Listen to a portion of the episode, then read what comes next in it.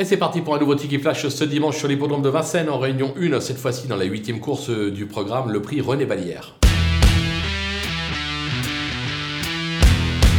Dans cette épreuve, bien évidemment, que des cracks en piste. Il faut faire des choix. En tête, je tente euh, l'As. Vivida Wizas, je me souviens de son succès dans le Prix de France, 2100 mètres. Ça tombe bien. Le René Balière, c'est 2100 mètres. Un excellent numéro derrière la voiture. Je pense qu'il peut faire sien cette épreuve. Toutefois, il ne court pas seul. On va se méfier du numéro 4, Galus. On ne présente plus un véritable petit euh, champion, surtout le champion du cœur, comme on dit. Il peut encore le titiller derrière. Euh, difficile d'aller contre le numéro 8. Étonnant, vu ce qu'il vient de faire en Suède. Dans les clubs, là encore, c'est un véritable crack, peut-être le meilleur cheval actuel. Maintenant, c'est à Vincennes, ça se passe pas comme en Suède, il peut se faire contrer. Et enfin, en quatrième position, on va racheter le numéro 6, Empire DSM, qui vaut beaucoup mieux que sa dernière contre-performance. On prend ces quatre-là, on tente un pic 5 et derrière, on glisse tout le monde.